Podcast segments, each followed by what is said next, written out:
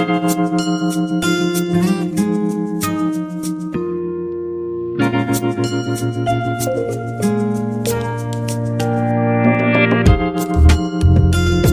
Msikilizaji, juma hili katika makala yetu tutafahamu zaidi kuhusu ardhi oevu na umuhimu wake katika mazingira yetu. Kila mwaka Februari 2 dunia huadhimisha siku ya kimataifa ya ardhi oevu ambayo lengo lake ni kuzidisha uelewa katika nyanja ya kimataifa kuhusu jukumu muhimu la ardhi oevu kwa binadamu na sayari ya dunia. Takriban asilimia 35 ya maeneo oevu duniani ambayo pia hupunguza athari za mafuriko na kusafisha maji machafu yalipotea kati ya mwaka wa 1970 na mwaka wa 2015. Msikilizaji, kwa kuwa ardhi oevu hufanya kazi kama sponji, hivyo hunyonya hewa ya ukaa mara nne zaidi ya misitu ya mvua. Vilevile hufyonza hewa ukaa mara 40 kwa kasi zaidi kuliko misitu ya mvua.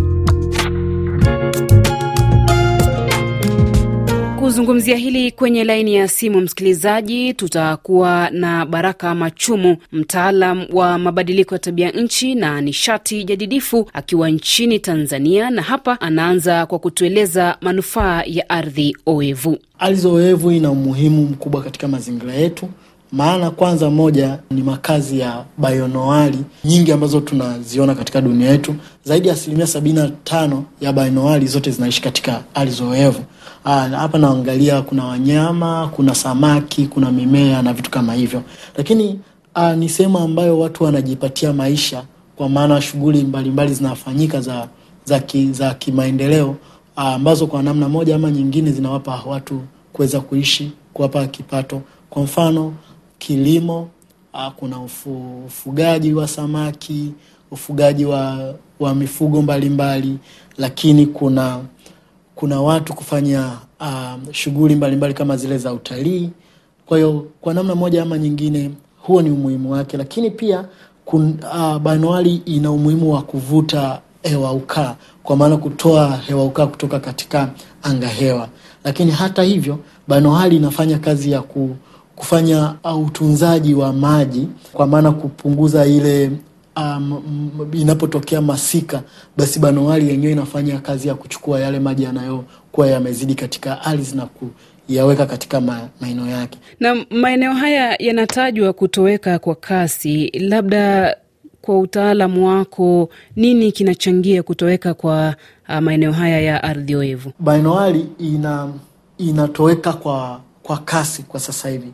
Uh, kwa mfano kwa Tanzania tuna katika ardhi tulionayo asilimia kumi ya ardhi tulionayo ni, ni, ni ardhi ohevu.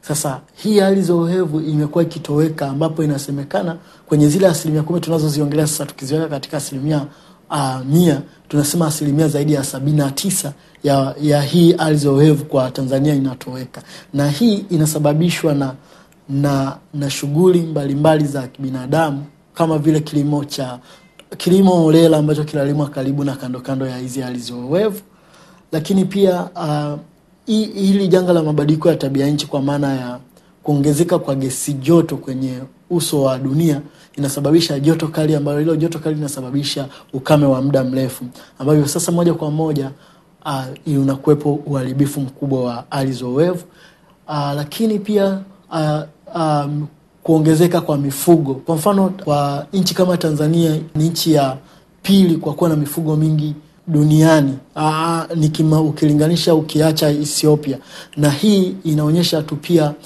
Tanzania aa, ina mifugo aa, sasa hivi aa, inaendea kuwa mara mbili ya wakazi waliopo Tanzania. Kwa hiyo unaweza ukaona moja kwa moja kwamba ni jinsi gani mifugo kuwa mingi katika sehemu moja wapo ina, inachangiza katika kuharibu ardhi ohevu.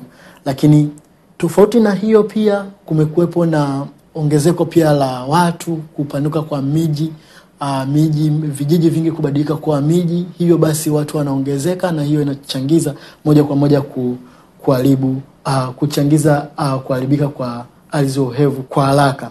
Mara nyingi maeneo haya sisi wananchi huyaona kama maeneo ambayo uh, ni majimaji tu na hayana faida. Je, uelewa kuhusu ardhi oevu uko vipi katika jamii zetu na hasa katika ukanda wetu wa Afrika Mashariki? Je, wananchi wanaelewa umuhimu wa maeneo haya? Uh, wananchi wamekuwa hawajui umuhimu mkuu wa ardhi oevu kama nilivyozitaja hapo juu. Hawajui kwamba hizi japo wanapata wanapata vipato kule, lakini hawapati elimu ya msingi kujua ni namna gani ya kuzitunza, ni namna gani au uh, kuzitunza zinaweza zikawasaidia wao maisha yao kuendelea.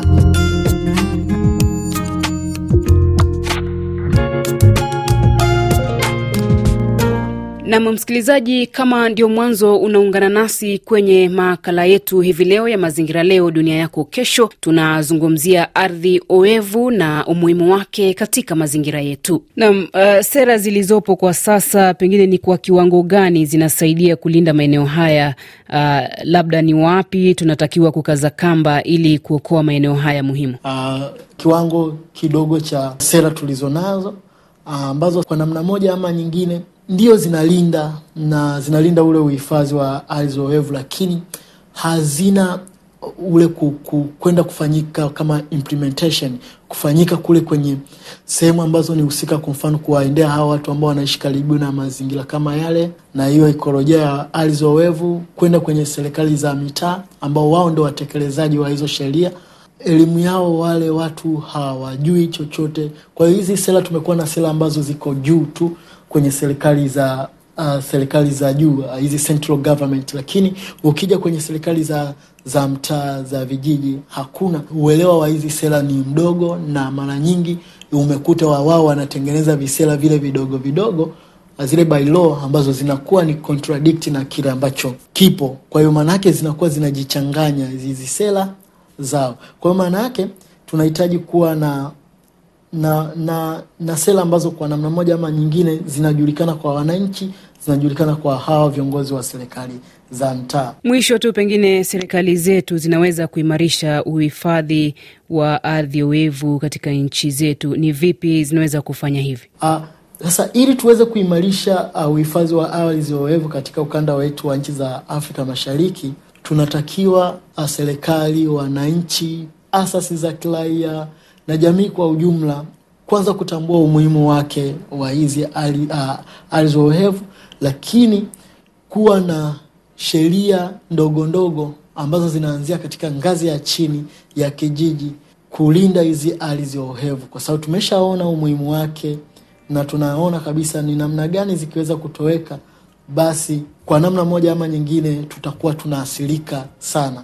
Na labda kumalizia kuonyesha uh, ardhi oevu jinsi ilivyo ni muhimu katika kukabiliana na athari za mabadiliko ya tabia nchi, kama nilivyosema hapo awali kwamba hii inatumika kunyonya hewa hewa ukaa, ambayo hewa ukaa ni moja ya sababu ya kusababisha uh, kusababisha gesi joto uh, ni moja ya gesi joto ambayo inasababisha mabadiliko ya tabia nchi. Kwa hiyo moja kwa moja tukiwa na na, na, na tukiweza kuzitunza na kuzilinda hizi na kuzihifadhi hizi ardhi ohevu, tunaweza kupata sehemu kubwa ambazo zitakuwa zinanyonya zinavuta hewa uh, ukaa, lakini pili zita, tutaweza kupata uh, maji ya kutosha, kwa sababu hizi kama nilivyosema hapo awali, ardhi ohevu zinafanya kazi kubwa ya kulinda pia uh, na kutunza maji yetu kwa usalama zaidi. Kwa hiyo tutakapokuwa hatuna, tutakuwa na hizi uh, uh, changamoto za ukosefu wa maji na ambazo kwa namna moja zitapelekea kutengeneza ukubwa wa haya mabadiliko ya tabia nchi.